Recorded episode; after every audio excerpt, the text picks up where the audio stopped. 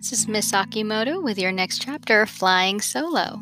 Yesterday, the students kind of argued over whether they were going to do DEAR time, which is silent reading time, or play computer games. So they kind of split the class half and half. The boys played a computer game, and the girls tended to read. And we read an interesting part of Rachel's book. She's reading a flight manual about how to become a pilot. And it was talking about how there's these steps until you're ready to fly on your own. And we were kind of hypothesizing that maybe that is some sort of hint from the author that the students skipped some steps in learning how to take care of things on their own. So we are here with chapter 21, 1:35 p.m. Exploration. Okay, guys, we better stop, Karen said. No, Christopher cried from the computer. I'm just about to kill this guy. We've got exploration, Karen said, pointing at the schedule. Tim and Jordan booed softly. Christopher began sounding a low chant Boring, boring. Rachel sighed and slowly closed her book. As far as she could tell, exploration was just a snazzy word for geography, which boiled down to old fashioned map skills. She dreaded this subject, and she suspected that Mr. Fabiano felt the same way since he scheduled it so late in the day. Not even a teacher like Mr. Fabiano could breathe much life into map reading, though he certainly tried to show his students how important it was. If you want to fly, you have to know how to read a map, Mr. Fabiano told her one time. Longitude and latitude, elevation, there's no way around it. If you want to be a pilot, you have to know this stuff cold. But it's so deadly dull, she had written on a slip of paper. Don't even think about it, Tim said, shaking his head. We're not doing any more work.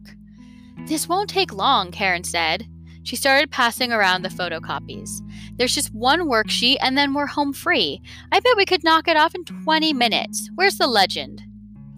Right over there, John said, pointing at Bastian. Very funny. It's true, John said smugly. He's the legend because this is his last day of school. I'm gone, Bastian said. I'm history. Have a nice life. Wah! Christopher cried, furiously rubbing both eyes. Goodbye, Jasmine said coldly. Now, where's the map legend? Um, map legend is basically like an, a key of what means what on a map.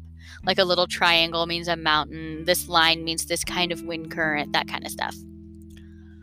Do I have to spell it out for you guys? John asked, pointing at Bastian. It's his last day. We have to do a rock ritual. It's not on the schedule, Karen said doubtfully. Forget the schedule, John cried. He's leaving. This is our last chance. Fact, Christopher put in. For a second, nobody spoke. I guess you're right, Karen said reluctantly. Mr. Fab probably would have put it on the schedule if he had known it was his last day. It just seems weird to do it without Mr. Fab, Jessica said.